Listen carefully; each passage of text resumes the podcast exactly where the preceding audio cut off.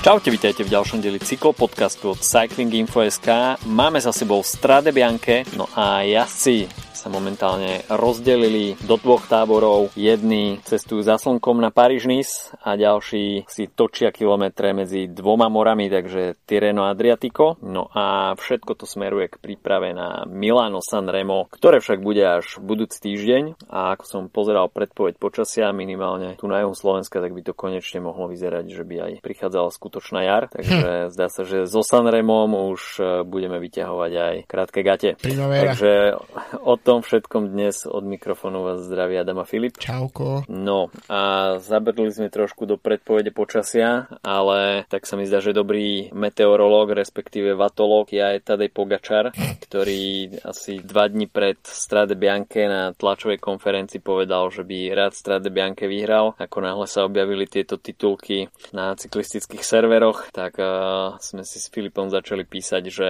tak máme jasného víťaza. uh, no ale to sme samozrejme nevedeli, že to príde v takom veľkom štýle, ako nám to naservíroval Tadej Pogačar. 50 kilometrové solo, atak v zjazde na steráte. Wow, wow, wow, wow.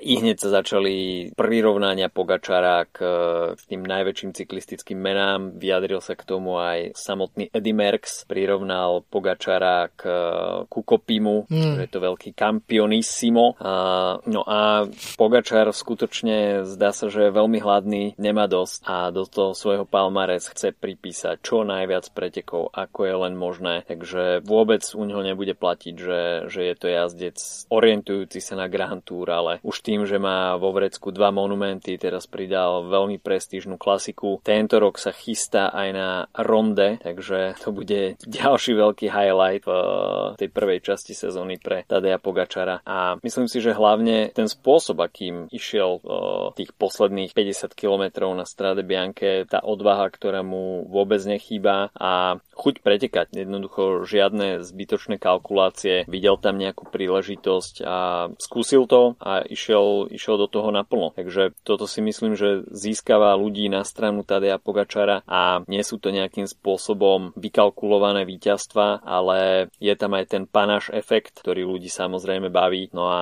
v spojení s tým okolím Sieny a Toskánska, tak to vytvorilo nezabudnutelný ročník. Je podľa mňa zaujímavé, že možno v deň pretekov, keď e, pozeráš naživo alebo zo záznamu um, takto, takýto také preteky, kde je také epické solo, neviem, prichádza mi na um to, ako keď Froome vyhral etapu na Sestrier, alebo keď e, Annemiek van Vleuten v Yorkshire vyhrala majstrovstvo sveta tiež tuším trojciferným solovým unikom takmer, mm-hmm. čo sa týka kilometrov, tak um, že vlastne tým pretekom to neprospieva úplne akože v tom čase, keď to pozeráš, lebo sa tam povedzme toho menej deje a máš tam ten solo únik a podobne. Na druhej mm. strane, tak to z hľadiska napríklad teraz je štvrtok, hej, pár dní po pretekoch, tak vieme, že to je napríklad e, ročník stráde, ktorý si budeme pamätať dlho a budeme o ňom hovoriť dlho, pretože proste kedy, no kedy sa stalo, že 49,2 km solo takýchto mm. pretek, a nielen v takýchto pretekoch, ale všeobecne proste v, vo veľkých klasikách, tak e, to býva zriedkavé, že to dojde k úspešnému koncu. Čiže možno pre samotný ten priebeh tých pretekov to nie je to najlepšie, čo sa môže stať, ale potom po fakte, v podstate tie dni po pretekoch, tak to naozaj si môžeš hovoriť, že OK, tak to sa proste udiala nejaká veľká vec, ktorá nemá nejakú historickú obdobu. Um, samozrejme sa s tým vynarajú aj tie také tie, každoročne tu sa bavíme o tom, že či to je monument, či to nie je monument. A v Strade Bianche konkrétne myslím si, že váha pretekov je v podstate hlavne v tom, akú, akú váhu im priložia samotní jazdci. A vidíme to na tej, na tej štartovke aj na tom, ako napríklad sa Valverde tešil napríklad z druhého miesta. mm-hmm. Človek, ktorý proste vyhral neviem koľko cez 100 pretekov uh, a vyhral fakt všetko možné, ale aj toto bol, má pre neho nejakú váhu. Čiže uh, Pogačar sa vyjadril, že by chcel v budúcnosti vyhrať všetkých 5 monumentov. Zatiaľ má na svojom konte 2. Uh, povedzme, možno už budúci týždeň sa budeme baviť o tom, že akú má šancu na to, aby získal monument číslo 3, ale čím sa obkúkol chcem dostať späť k tomu, že vlastne presne, že jazdci um, si sami ako keby vybrali a my ako diváci sme si tiež sami vybrali, že toto sú jedny z tých pretekov, ktoré uh, majú pre nás najväčšiu relevanciu a aj keď možno to nie sú preteky, ktoré by boli oficiálne medzi tými monumentmi, tak keby som si ja mal vybrať zo pár pretekov ročne, ktoré si pozriem, tak uh, nech sa nikto na mňa neurazí, ale Lieš alebo občas aj Lombardiu by som si vedel predstaviť nepozerať, ak by som si namiesto toho mal vybrať Strade Bianche. Čiže to neznamená, že tie preteky nemám rád a že nemajú fantastické ročníky, ale jednoducho je to, sú to preteky, ktoré majú takú výraznú identitu, ako má Paríž Rube na kockách, tých extrémnych kockách. Takže to je, to je podľa mňa to, čo tomu pre, tým pretekom pridáva. Nie je to ani ten hype okolo gravelu, nie je to ani, mm, ani cel, proste je to celé iba o tom, ako tie preteky vyzerajú, ako sú unikátne a najmä akí jazdci na nich štartujú a to, že sa to v posledných rokoch darí proste mať taký veľký výťazov, ako je tento rok Pogačar, tak uh, to tým pretekom iba pomáha. A preto, keď ty si spomínal toho Kopyho a Merksa, tak by ma zaujímalo, že či by napríklad niekto chytrý dokázal vytvoriť takú simuláciu toho, že ako kto by napríklad v daných rokoch Strade Bianche vyhral, lebo teraz to bol koľka, 16. ročník, to znamená, mm. že prvý bol niekedy 2007, aj keď povedzme si, že tie prvé roky neboli ešte tie preteky takej tej najvyššej kategórie, ale ak si povedzme, že ak by existovalo hypoteticky, ja neviem, ročník Strade Bianche 1950, tak či by ho naozaj vyhral Kopy, alebo či by uh, ročník z 1970 vyhral Merckx a 80 um, Ino, alebo um, 85 proste Lemont, že či by to naozaj tak akože, uh, kto by bol víťazom takých tých ročníkov, pretože ja si myslím, že tejto preteky nepotrebujú ani tak bohatú históriu na to, aby sme naozaj sa povedzme bavili o nich ako tých top 7 najdôležitejších pretekov jednodňových v roku spolu teda s monumentmi a majstrovstvami sveta. No, ako si už sám povedal, tak uh, tie preteky si žijú takým svojim vlastným životom a napriek tomu, že tam je veľa tých gravelových úsekov na tých šotolinových cestách, tak s tým gravelovým hypom to nemá nič spoločné, pretože to prišlo čo 3, 4, 5 rokov dozadu. Predtým nikto o graveli nevedel, možno zo pár, zo pár úplne tých, dajme tomu, pionierov gravelových, hm. uh, ale skutočne tie preteky uh, žijú z tej histórie, že v podstate na takýchto cestách sa kedysi úplne regulérne pretekalo, pretože žiadne, žiadne vyblískané asfaltky neboli k dispozícii, takže toto sú v podstate, je to taký návrat k tým prvopočiatkom cyklistiky, keď e, sa vo Flamsku jazdilo na dlažobných kockách, hej, tak v Taliansku, v Toskánsku sa jazdilo na takýchto prašných cestách, takže uh, tam smeruje ten odkaz týchto pretekov a myslím si, že to je aj také jedno z lákadiel, hmm. taká tá talianská romantika, hej, prašné cestičky, Finice, Taliansko, super atmosféra, takže aj toto je takéto genius loči, čo, čo láka a, a sa páči uh, cyklistickým fanúšikom na týchto pretekoch. No a tá simulácia by bola celkom zaujímavá, ale jasné, každá tá svoja éra, uh, obdobie má svojich hrdinov, kopí, bol schopný vyhrávať absolútne všetko od, od Grand Tour až po Paríž-Rube, uh, rovnako ako aj Eddie Merckx a mm. zdá sa, že, zdá sa, že Tadej Pogačar by mohol patriť k takým tým ďalším veľkým univerzálom, ktorému nerobí problém na jar vyhrať zo pár jednorázoviek a, a v lete k tomu pridať žltý dres na Tour de France a, a po Tour de France sa ešte ísť vyblázniť na Vueltu.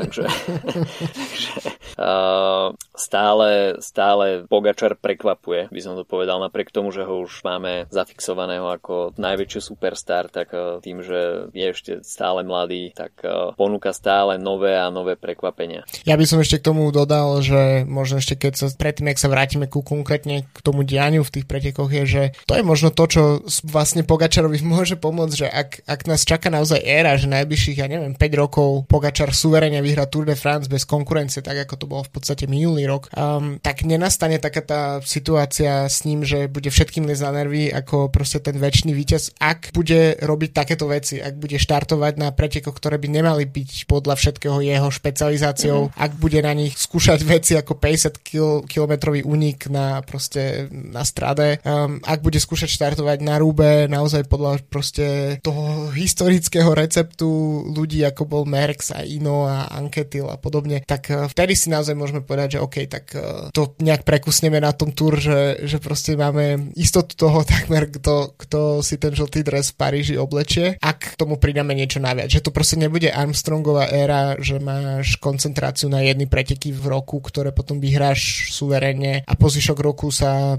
stratíš alebo jazdíš preteky preteky len tak, aby si mal v nohách niečo, ale že dokonca aj Frum by sa takým spôsobom trošku dal zaškatulkovať v posledných rokoch a zdá mm. sa, že Pogačar to tak nechce a to, to sa mi na tom veľmi páči, takže uh, som zvedavý, aké ďalšie výzvy si okrem tých monumentov vezme, či by to napríklad mohlo byť obávané uh, duo Giro Tour v jednom roku, to by naozaj tiež bolo, bolo zaujímavý možno, zaujímavá výzva, pretože momentálne vyzerá tak, že by to mohol byť jazdec, ktorý by to vedel dokázať tejto konkurencii. No, o, to, o tomto sme sa ešte nebavili asi, o, ale až skutočne má byť niekto, to momentálne by sa o to mohol pocítať. Pogačar je ideálny adept mm. a myslím si, že časom to možno bude aj aktuálna téma, pretože dá sa, že Pogačar má veľmi rád výzvy a toto si myslím, že príde moment, kedy nebude kvôli tomu dobre spávať. a, a, a potom sa skutočne začne, začne tá cesta k, k možnému Dabo Giro Tour. Ale to si myslím, že je otázka možno 3-4 rokov. Ešte, ešte, to, ešte to nebude také horúce, ale samozrejme aj tým, aj sponzory budú postupne možno vyvíjať tlak na to, aby, aby sa pokúsilo prepísanie novodobej histórie a, a skúsiť atak na toto, na toto dabo, ktoré sa už koľko čakáme, 24 rokov, takže... Od Pantányho? Je to posledné? 25? Hej. Takže, 24, takže je to dosť dlho. Pogačar vtedy ešte ani nežil, takže, takže on to ešte nezažil. takže už je, už je to dosť, už je to dosť brádaté a myslím si, že v jeho podaní sa, sa asi toho dočkáme. No poďme ešte na to Strade Bianche, pretože nebolo to iba tých 50 kilometrov Pogačarovho sola, ale skutočne sa bolo na čo pozerať aj, aj za Pogačarom. Všetkému tomu predchádzal ešte pád Juliana Ala Filipa a internetom sa samozrejme začali hneď objavovať vtipky. Samozrejme Julian, Julianovi Ala Filipovi sa našťastie nič nestalo, takže o tak pádoch sa celkom dobre šartuje, keď, mm. keď sa to obíde bez vážnejších zranení, vtedy si myslím, že, že je to OK. A, a hneď sa začali internetom šíriť fotky porovnávajúce pád uh, jednak z, z Ronde, potom nešťastnom, uh, po tej nešťastnej kolízii s motorkou, potom ďalej synchronizovaný skok a uh, pád Matia van der Poola na Tokijskej olympiáde. Takže uh, získalo to veľkú pozornosť, ale samozrejme sa začal ten pád aj trošku rozoberať z toho hľadiska, že ako je dôležité vedieť dobre padať, hmm. pretože to je takisto umenie. Myslíš tak, a... aby to dobre vyzeralo na fotkách, alebo tak, aby... uh, to moc neovplyvníš, ale skôr, aby si z toho vyviazol e, bez zlomení na čo, s čo najmenšími škodami na tele. A to si myslím, že sa Ala Filipovi úplne geniálne podarilo, pretože v pretekoch pokračoval naďalej, napriek tomu, že hmm. vyzeralo ako salto mortále, po ktorom bude rozlamaný nielen bicykel, ale aj človek samotný, tak e, Ala Filip sa oprašil ako veľký majster sveta a pokračovalo sa ďalej. Takže um, aj tomto klobúk dole, že to ovládanie bicykla celkovo mm, byť komfortný na bicykli znamená vedieť aj dobre pádať v prípade, že sa tomu pádu nedá nejakým spôsobom mm. predísť, pretože Ala Filip tam nepadol kvôli vlastnej chybe, ale v podstate to tam láhlo pred ním, takže on mal zo pár okamihov na to, aby sa nastavil na to, že padne aj on a nevie tomu už zabrániť. A ten skill tam rozhodne je, že samozrejme ešte väčší skill by bol, keby že to preskočí ako Sagan na rube, hej, ale to sa to zase ako sa stáva raz za čas a na to potrebuješ extra veľký skill. A možno aj tam sa raz ale Filip dopracuje, ale uh, zvládol to úplne, úplne perfektne, čo samozrejme nejaké škody tam určite boli, pretože už si neveril na toľko a bol, bol obúchaný, uh, že zveril tak, uh, tú uh, taktovku Leaders pre Kaspera Asgrena, ktorý si myslím, že zastúpil uh, celý Quickstep uh, po zbytok pretekov úplne na výbornú a dá sa povedať, že vyťažil z toho dňa maximum pre, pre seba aj pre Quickstep samotný. Uh, no ale v tom momente ataku Pogačara sme nevideli nikoho, kto by skutočne bol schopný odpovedať a v priebehu niekoľkých stoviek metrov si vypracoval náskok, po ktorom možno tak trošku tá už predsedená skupinka rezignovala a ťažko sa tam hľadala nejaká konštruktívna spolupráca a to samozrejme bola voda na mlyn pre, pre Tadeja Pogačara, ktorý tým pádom získal veľkú dôveru a o, naozaj taký miernejší komfort o, aj pre neho samotného, pretože atakovať 50 km pred cieľom je na prvý pohľad veľký panáš a málo k tomu v tej chvíli asi úplne veril, že hm, chalan, ako to si si trúfol asi moc. Mm. A, ale keď človek dostane tú info do vysielačky, že máš 20 sekúnd náskok, 30 sekúnd náskok a za tebou sa nespolupracuje dobre, tak, tak to, to dáva krídla. Mm. A to sa stalo a tým pádom Pogačar mohol, mohol z kilometra na kilometr ten náskok uh, zveľaďovať. No a za ním tak tam bola skutočne uh, rozmanitá zmeska ľudí cez uh, Jonathana Narvaeza, Pea Bilba, Atilu Valtera, uh, Kaspera Asgrena, Alejandra Valverdeho, Quina Simonsa, Tima Takže tam to bolo veľmi pestré, ale žiaden tým tam nemal také početné zastúpenie, aby dokázal nejakým spôsobom ten Pogačarov náskok naháňať výraznejšie. V jednom momente to vyzeralo, že ten náskok sa nejakým spôsobom začína svrkovať, bolo to, ja neviem, teraz trochu trestne malo okolo 20 km do cieľa, že možno teraz je ten moment, kedy Pogačara zlomia, ale ako hovoríš, ten, to, to, to nasledovanie nebolo nejaké extrémne koherentné a takisto si myslím, že tam, no čo narobíš, akože že tá skupina v podstate uh, možno nemá až takú silu, keď um, sa ti tam stredajú tie úseky um, so, s bielými cestami, tak nemá možno až takú silu, ako keď sa proste dobieha náskok na asfaltovej mm. ceste na, v rámci Grand Tour v šprinterskej etape. Tiež netreba zabúdať na to, že um, aj, keď to, aj keď na týchto pretekoch zvyknú jazdiť výborne um, klasikári, videli sme to aj v podobe Asgrena, tak um, sa nastúpa relatívne solidné množstvo výškových metrov mm-hmm. a to je zase voda na mlin Pogačarovi, ktorý, no, ťažko asi hľadať možno konzistentnejšieho vrchára, v, ktorý dokáže to kombinovať s um, inými, um, s inými vlastnosťami v posledných dvoch, troch rokoch, takže ono, ja si myslím, že podobne um, rešpektu hodné, okrem toho, že z toho samotného ataku je aj to, že vlastne sa mu to udarilo, darilo udržať na úzde v podstate a aj v momente, kedy to začalo klesať ten náskok a začalo to vyzerať, že OK, tak možno teraz nastal ten čas, že ho zlomia, tak to dokázal udržovať tak, aby klesal ten náskok veľmi, veľmi pomaly a v, jednom momente to bolo už potom takmer jasné, keď už sme, neviem, už bol proste jednociferný počet kilometrov do cieľa, že, že ten náskok sa znižuje tak, tak pomaly, až dokonca možno v tom momente už začal znovu rásť, že, že OK, že tu je vybavené a ide sa o druhé miesto, lebo to bol, čiže len aj udržať si tu ako keby psychologickú po, pohodu v situácii, že ťa stíha silná skupina za tebou jazdcov, proste silných jazdcov, tak si udržať tú, tú pohodu je tiež jedna z veľkých vecí a je to veľká psychologická zbraň podľa mňa pre Pogačara, že sa nezlomí jednoducho v tej situácii. Takže uh, to je podľa mňa to, čo si zaslúžite, že rešpekt. Um, tomu pádu, možno by som sa ešte na sekundu vrátil, lebo to bola, to bola jedna veľká, veľká show, by som povedal a presne tak, keď vieme, že sa tam nič vážne nestalo, uh, tak uh, sa dá o tom trochu aj zavtipkovať, pretože tam okrem samotného pádu La Filipa, za ktorý, ako si hovoril, tak nie celkom mohol, tak uh, tam nastalo aj niekoľko ďalších situácií, kedy tam doslova proste zvalilo jazdcov proste zo, zo strany na stranu, ktorí ani nekolidovali s ničím v podstate. Mm. A počúval som dnes rozhovor s britským jazdcom, ktorého, ak sa priznám, tak som meno počul prvýkrát jazdí za FDŽ, bol to Louis Asky, a, ak som to dobre prečítal, ktorý finišoval niekde okolo 30. miesta na Strabianke, ale hovoril, že vlastne on bol tiež v, v tom, tej časti vlastne pelotónu, kde nastal ten pád a že to bol tiež spôsobený bočným vetrom, ktorý jednoducho sfúkoval jazdcov v rámci toho štrku a, a hmm. tým pádom, um, že to nie je asfalt, tak samozrejme ten grip na kolesách nie je taký, tak, ta, taký, taký jednoznačný, ako, ako proste máme tu v tejto situácii, že tam je ten gravel, tak uh, vlastne to doslova proste sfúkovalo jazdcov zo strany na stranu uh, a to ani nemusel byť ten vietor nejaký akože extrémne silný. Čiže to je tiež situácia, s ktorou museli bojovať, ale tam naozaj, nepamätám si, kto bol ten jazdec, ale už tak ako keby videli sme v pozadí, uh, ako tam je tá kopa jazdcov v okolí Ala Filipa a zrazu predu bol jazdec, ktorého normálne len proste zvalilo, kvázi ne, neudržal tú, neudržal rovnováhu a, a lahol na bok. Takže no, bolo to naozaj tiež to pridalo podľa mňa k tomu, že ako ten, tie preteky prebiehali, lebo práve po mne možno, alebo nie práve po mne, ale možno s Ala Filipom by, keby Asgren s Ala Filipom napríklad boli tí dvaja, ktorí by spolupracovali na stíhanie Pogačara, tak by Asgren mohol ísť naplno pre Ala Filipa a niečo by sa s tým dalo robiť, ale Pogačar tiež u mne využil tú situáciu, že ten peloton bol rozbitý proste po tom páde, takže myslím si, že tomu tiež veľmi, veľmi uh, prispelo. No až sa ešte zastavíme pri uh, zložení pódia, tak Don Alejandro, druhé miesto a po preťati cieľovej pásky veľké objatie mm, s víťazom. To bolo pekné. To bolo objatie generácií.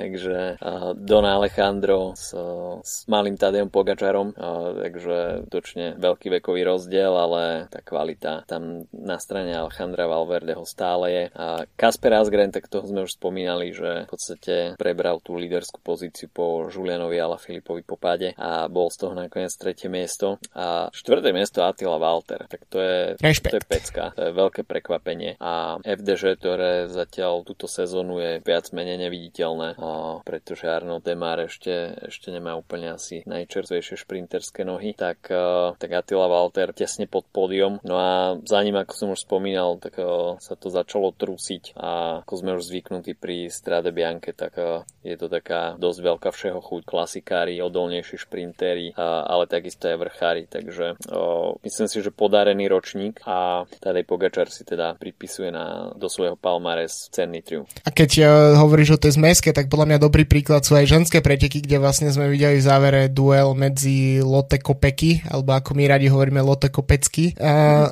z SD Works, ktorá tento raz sa jej teda pretekárke SD Works podarilo prekonať uh, Annemiek van Vleuten, nie ako v prípade Demi Vollering na Omlupe, uh, keď naozaj podarilo sa ju prešprintovať, bo naozaj tu bolo vidieť, že OK, tak Kopecky, ktorá udržala na úzde v tom záverečnom stúpaní v Siene Van Vleuten a držala sa jej ako klieš, tak, tak využila ten šprint, ktorý má na to, aby ju porazila. Ten, vyzeral to na kolaps s ňou hneď v momente preťaťa pásky. Myslím, že tam je tiež obrovská radosť v týme, uh, pretože každé víťazstvo, ktoré si uh, pripíšu posledných týždňoch, čo som sledoval v televízii, tak venujú samozrejme Amy Peters, ktorá ešte stále v umelom spánku už od decembra, čiže to je mm. naozaj katastrofálne ten vývoj s ňou, aspoň teda z toho, čo vieme. Um, a, ale hovoril som o tej všeho chuti, tak Lotte Kopecky je vynikajúca dráharka, veľmi dobrá klasikárka, bola druhá na ronde, vyhrala Lesamin. Um, inak tých samostatných individuálnych víťazstiev nemá na svojom konte až tak veľa, ale myslím, že to sa začne meniť po tom, čo prestúpila do SD Works pre túto sezónu, pretože väčšinu svojej kariéry strávila v slabších tímoch v, v ženskom Loto Sudal a v, uh, v Leaf týme a podobne. Uh, no a potom na treťom mieste bola Ashley Moon z um, SD Works, čiže asi najčistokrvnejšia vrchárka v ženskom pelotone. Štvrtá potom Kaša Neviadoma, piata Cecily Trub Ludwig, uh, takže a siedma Marian Voz napríklad, čiže naozaj, že tie kombinácie tých pretekárok um, sú, je, sú veľmi rôznorodé v, a je to ešte výraznejšie možno ako, ako v mužských pretekoch, uh, takže to je akože je to čaro Strade Bianche, ktoré som vždy považoval za, za výborné, to, že sa tam naozaj dokáža, dokázali pozbierať tie skupiny uh, takýchto jazdcov. Videli sme to hlavne minulý rok, keď sme tam mali tú, tú skupinu, v ktorej boli všetci, uh, kde bol, kde bol uh, aj Bernal, aj Pogačar, aj Fanart s uh, Van Poolom, aj Ala Filip, naozaj, že to bolo najlepšie, čo sa naozaj tam dalo vtedy poskladať. Mm. Um, takže táto kombinácia, myslím si, že uh, to tým pretekom tiež prispieva rovnako ako to, to ako vyzerajú v televízii. No, odkočme si teda zo Strade Bianche do Francúzska. Paríž-Nice uh, začali v nedelu prvou etapou. No a huh, čo sme to videli? Čo sme to videli? Tak uh, to bolo jedno veľké grandiózne predstavenie týmu Jumbo Visma. A dá sa povedať, že už pri tom prvom prejazde záverečným stúpaním sme mali možnosť vidieť, že uh, na profile to nevyzeralo, sa tomu neprikladala nejaká úplne veľká pozornosť, ale v skutočnosti to stúpanie bolo oveľa náročnejšie, ako teda bolo narysované na papieri v roadbooku. A zdá sa, že týme Jumbo Visma stavili skutočne na dobrý rikon trate a boli na túto skutočnosť pripravení, pretože trojca Laporte, Roglic, Fanár si skutočne, ako by sa to dalo povedať, tak slušne si vytrali zadok? z pelotónu trhací kalendár a na tomto, na tomto stúpaní úplne rozbila konkurenciu. Ako náhle o, tam, myslím, že Roglič bol prvý, kto, kto tam začal nejakým spôsobom o, tvrdiť muziku. No a jediný Zdenek Štýbar bol v podstate posledným mužom, ktorý, ktorý o, chcel zaveliť k odporu, ale tá jeho snaha netrvala úplne dlho a v podstate v tomto trojzaprahu bol úplne, úplne beznádejný, odsúdený na neúspech. a dá sa povedať, že potom, čo táto trojica preliezla horizont posledného stúpania dňa, tak uh, už, to bola taká oklieštená tímová časovka a vo finále to bolo 19 sekúnd na, na zvyšok pelotónu, ale toto bola skutočne demonstrácia veľkej síly uh, týmu Jumbo Visma, no a k nej sa ešte dostaneme. Hej, hey, nebolo to ani posledný posledný raz, ale v, sranda pred e, týždňom v podstate podstate 2. marca boli preteky trofeo, uh, to mi musíš ty ako talenčinár pomôcť, like Welia, kde pódium kompletne obsadzili jazdci z týmu UAE, uh, vyhral Jan Polanč uh, a bavili sme sa o tom, keď sme si písali pred, pred uh, minulý týždeň, um, robili sme si to trochu srandu, že to pripomína tú dopingovú éru a podobne. A každopádne um, v, v Jumbo Vima si povedali, že OK, podržte mi, podržte mi pivo a, a dali mm. nielen na základe tohto výsledku, ale aj na základe podľa mňa Pogačarovho sola, že naozaj pripraviť niečo špeciálne. A ja sa musím priznať, že som si v, ne- v nedelu, kedy tie preteky začali, tak som si dal klasiku, že som nesledoval cez deň internet, aby som si večer pozrel, v, že ako to dopadlo. Potom som um, nejak náhodou som ne, ne, neudržal pozornosť a našiel v mailoch, mi došla, došla správa, akože Jumbo Visma, čo mi chodia proste pres správy. A videl som, že, že proste Laport, Roglič, Fanart v, sú akože top 3 na Paríž, na Paríž, som si hovoril, že však nemala byť tímová časovka, ako, že, na, tak som to pochopil. A potom som si pozrel uh, teraz uh, rozšírené highlighty z to, tejto etapy a povedal som si, že OK, tak toto není časovka, ale je to demonstrácia si, čiže ma to trochu sklamalo, že som sa pri, pri, pripravil o, tento, o ten moment prekvapenia, ale akože to, čo, to, čo tam Laport uh, predviedol vlastne, ktorý, on bol vlastne ten, ktorý mal, to, mal od, sa nechať odpíliť v podstate, ten, ktorý mal ten uh, na tom stúpaní, na tých stúpaniach proste zapnúť, aby dostal do dobrej pozícii uh, Rogliča s fanartom, tak um, jednoducho zostal, zostal v tejto skupine, keď videli, že sa odtrhli, tak um, to využili túto situáciu a inak netreba zabudnúť na to, že Jumbo Visma tam predtým robilo solidnú robotu aj, aj napríklad aj s Rohanom Denisom, uh, čiže nebolo to tak, že by iba títo traja asi sa podpísali na tom končnom výsledku. No a potom uh, samozrejme bolo jasné, že, že Roglic s Fanartom ako jazdci, ktorí vyhrávajú non-stop nejaké preteky, tak uh, nechajú Laporta vyhrať. Uh, myslím si, že sám bol trochu ostýchavý, ale došiel ako prvý a je to možno ukážka toho naozaj, že bavili sme sa o tom po uh, kurne minulý týždeň, že niektorých jazd, že proste tento jazdec možno bol obmedzovaný tým, ako to v Kofidise funguje, ako to, ako tento tým mal takého furt čierneho Petra s výsledkami a teraz bolo mi čiastočne jasné, aj keď som najprv trochu zdvihol oboče nad tým prestupom uh, Laporta do Jumbo Visma, ale povedal som si, že tento tým nebude brať niekoho len tak a že majú to určite podložené nejakými číslami alebo niečím, uh, prečo práve investovať do tohto jazda, no a ukazuje sa to už uh, v prvom, v podstate prvom týždni jeho pôsobenia v, v rámci týmu, kedy uh, výborne zázdil klasiku a teraz robí super robotu v rámci uh, Paríž-Nice a aj keď teraz v týchto dňoch už stratil ten žltý dres, tak stále ale má, má čo robiť pre svoj tým, pretože niekto z Jumbo Visma vyhrá tento rok, tento rok Paríž Nice. Uvidíme asi aj po dnešku, uh, po, nahráme vo štotok, že a, ako sa fanartovi udr, podarí udržiavať ten, ten žltý dres, alebo či to prehodí potom na Rogliča, ale ešte som chcel jednu vec, možno, že tak ako sme mali zo soboty tú epickú fotku pádu Ala Filipa, tak si myslím, že ďalšia epická fotka do nejakého výberu sezóny je proste trojica jazdcov Jumbo Visma, ktorí, ktorí spoločne s rukami na hlavou preťali uh, cieľ na, v prvej etape paríž -Nice. Takže toto bolo podľa mňa že veľká vec a ukazuje to tiež, že paríž sú veľmi nepredvídateľné pred preteky, kde aj vidíme to, že sa pomerne sriedkavo šprintery dostávajú k slovu um, a to je dobre. To je proste pre tie preteky je to najlepšie, čo, alebo teraz pre, pre nás ako divákov, to je najlepšie, čo môžeme od tých pretekov dostať. Jednoznačne tá fotka pôjde asi na prvé strany ročenky, a, ale naozaj veľká vec a aj pre Krisa Laporta, ktorý, ako si už hovoril, bol trošku uh, výsledkovo dusený v Kofidise, ale v Jumbo Visma napriek tomu, že tých lídrov tam je veľmi veľa, tak uh, je vidieť, že keď je človek pripravený, tak dostane aj počas tej sezóny zo pár príležitostí, ktoré, kde má potom uh, príležitosť aj na individuálny výsledok, takže mm. uh, určite plus aj pre Krisa Laporta, ktorý sa nezlakol tejto výzvy veľkého týmu a začína to prinášať uh, ovoci aj pre ňo. Fabio Jakobsen, etapa číslo 2 nezastaviteľný. Dá sa povedať, že Jakobsen ako náhle uh, zadeli full gas v, momentálnej forme, tak je neprekonateľný a nestačil na ňo ani už spomínaný Chris Laporte, ani, ani uh, Wout van Aert, takže Fabio Jakobsen, ďalšia víťazná etapa na jeho konte. Uh, deň na to uh, však už bol prikrátky, respektíve sa uh, nedostal do toho samotného záveru a Mats Pedersen tam na ten veľmi, veľmi dlhý šprint do toho uh, pančerského finišu mal najlepšie nohy a nestačilo na ňom v priamom súboji Brian Kokar, ktorý ukázal už túto jar, že respektíve zo začiatku sezóny, že tento typ finishov mu tiež mm. veľmi sedí a avšak Pedersen tam ukázal veľmi veľkú explóziu vatov a dá sa povedať, že pomerne jednoznačne dominoval v tomto závere. No a potom prišla etapa číslo 4, kde sme opäť mohli iba neveriacky pozerať na výsledkovú listinu 1, 2, 3 pre Jumbo Visma. Tento raz však išlo už o individuálnu časovku. No a toto zase akože nebolo úplne jedno z tých top prekvapení, aj keď samozrejme každé umiestnenie 1, 2, 3 je tak trošku rarita, mm. ale necelých 14 km individuálna časovka, takisto aj s nejakými výškovými metrami, tak pre fanárta dá sa povedať, že malina, pre Rogliča kráľovská disciplína, no a pre Roana Denisa taká celkom dobrá výzva nebyť najhorší v rámci tejto trojice.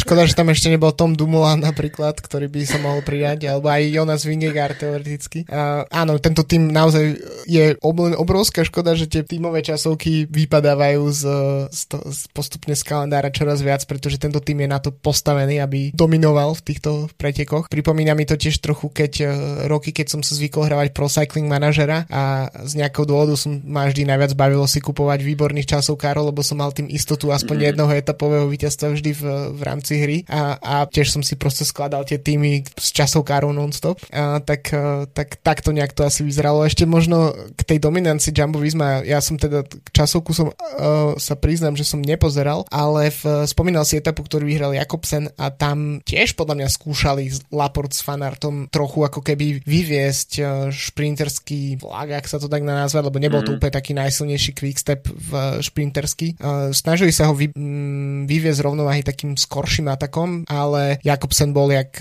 keby to bolo dvojrýchlostné proste Jumbo Visma bola rýchlosť 1 a Jack Jakobsen bol rýchlosť 2, pretože to bol ako úplne, úplne, úplne ich vytrestal za to a bolo to podľa mňa aj akože pekné podľa mňa vidieť, že ok, nie všetko na čo Jumbo Visma v tomto týždni siahne, tak sa premení na zlato. A čo mi inak pripomína, že som si, kým si hovoril, som si pozrel, že ako to vyzerá tento rok s víťazstvami na týmy, moja, moja obľúbená, môj obľúbený ranking, tak predstav si prvýkrát snáď od kedy žijem a v cyklistikou, tak vidím, že Quickstep nie je na prvom mieste momentálne, čo sa týka víťazstiev. A má ich mm. na konte 12, ale UAE Team Emirates ich má o jedno víťazstvo viac, takže to je samozrejme Quickstep bude mať kopec príležitostí sa vrátiť na, svoj, na svoje miestečko, ale tá Jumbo Visma momentálne a Team Emirates uh, spolu s Quickstepom teda si naozaj zametajú so zvyškom pelotonu, uh, aspoň minimálne v tomto týždni, uh, čo sa týka Paríž a čo sa týka Strade Bianche, predtým aj takisto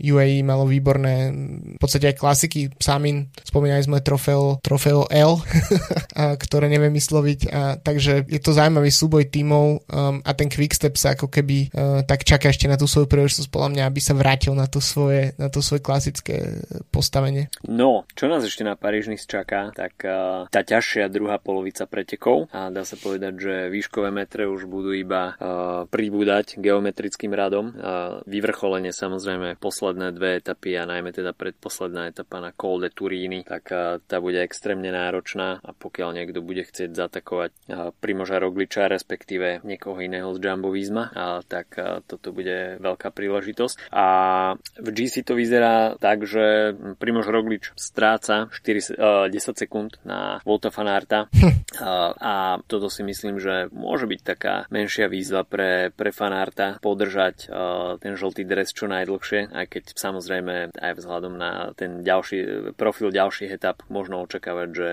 že Roglič uh, prevezme žltý dres uh, na svoje ramena, ale má celkom komfortný náskok, uh, takmer 40 sekúnd na Simona Jejca, ktorý takisto nezajazdil úplne zletú časovku, na moje prekvapenie. Mm. Uh, a potom je tam Dani Martinez, Alexander Vlasov stále v hre, takisto aj Adam Yates, Jack Haig, ale to už sú všetko straty blíže prekračujúce minútu, minútu a pol, takže to už, to už je pri takto krátkých pretekoch, ako je Paríž Nice, veľmi ťažko hrateľné.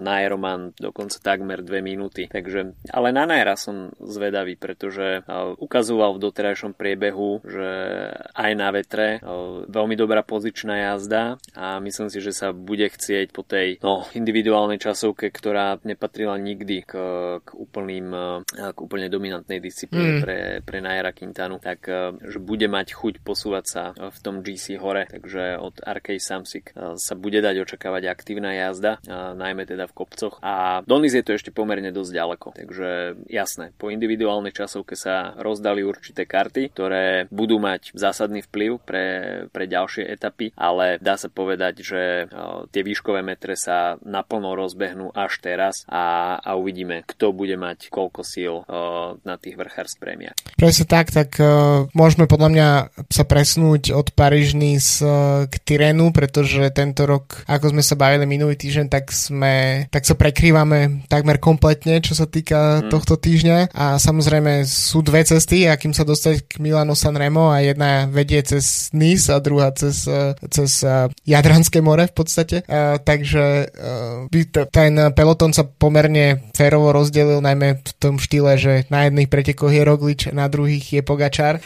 a práve možno trochu preskočím aj tú chronológiu, ale uh, včera napríklad, keď som najprv som, nevidel som preteky naživo, ale videl som, že vyhral Caleb Ewan, tak som si povedal, že o, však klasika, nie, šprinterský dojazd, druhý bol Demar, štvrtý Buany a teda. Um, mimochodom, tu by som rád upozornil na Olava Koia z Jumbo Visma, ktorý postupne sa ukazuje v tých šprintoch na druhých, tretích miestach. Je to jazdec, ktorý má tuším 20 rokov, takže mm-hmm. myslím, že jeden z veľkých šprinterských talentov momentálne. Um, ale Pogačar skúšal um, aj s Markom Solerom, aj s niekoľkými ďalšími relatívne veľkými jazdcami niečo spraviť včera s tými pretekmi. Samozrejme ten profil nebol úplná plácka, čiže nejaký priestor tam bol, no ale nakoniec došlo k klasickému šprinterskému dojazdu a to je podľa mňa to, čo robí uh, hlavne Paríž Nize podľa mňa v tomto zaujímavé, ale aj Tireno nie, nie, nikdy nehovoríme takmer o proste čistých šprinterských etapách, ani uh, aj tá, ktorú vyhral uh, Tim Merlier, uh, to bola etapa číslo 2, takisto zase pred mm. Olavom uh, Kojom, Olafom Kojom, tak uh, prišiel najprv proste k dropnutiu najväčších šprinterských mien v podstate v jednom momente a, a, a tak a tou prácou uh, Merlier podľa mňa ukazuje, že je presne v takých tých ťažkých, ťažkých dojazdoch uh,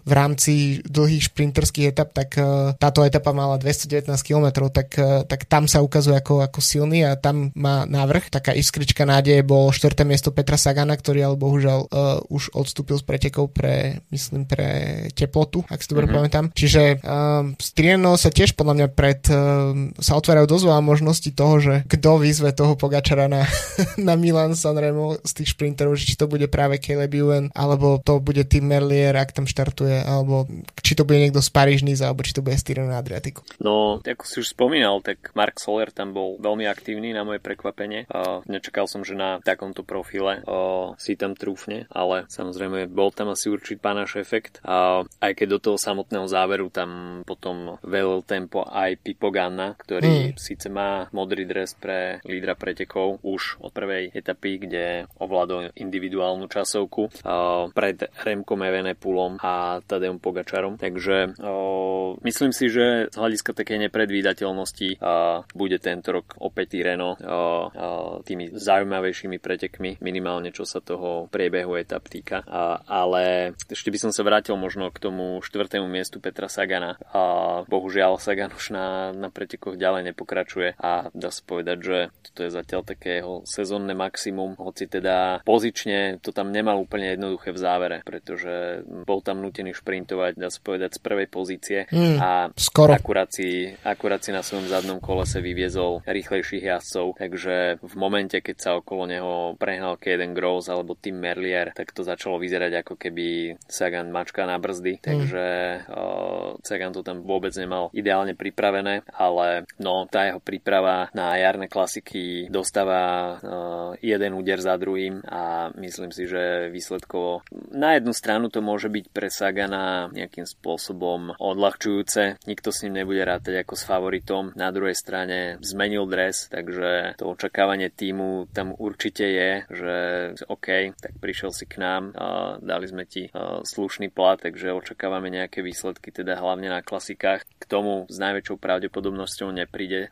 pretože tí favoriti sú niekde úplne inde, ale napriek tomuto štvrté miesto, po tom, čo sme videli, že vo Francúzsku sa nepohyboval mm. v tom samotnom závere, tak teraz sa dostal prvýkrát do toho samotného záveru, tak môže to byť určitý indikátor zlepšenia, aj keď uvidíme, aký rozsah bude mať tá jeho choroba, aký vplyv to bude mať na jeho ďalšiu prípravu na, na ďalšie týždne, na tie v podstate najpodstatnejšie preteky, ktoré absolvuje na jar, tak nie je to, nie je to úplne ten ideálny scenár, ktorý by si Sagan predstavoval a teda okrem covidu, respektíve možno aj následkom covidu, to telo ešte nie je, nie je úplne ideálne pripravené na tie najlepšie výkony a dostáva jednu ránu za druhou. Takže Sagan mimo Tyrena, ale až sa pozrieme ešte na ten ďalší priebeh, tak dá sa povedať, že mm, Tyreno nemá vo, vo svojom itinerári toľko výškových metrov, ako dajme tomu Paríž-Nice a tie ďalšie etapy budú síce mať nejaké výškové metre, ale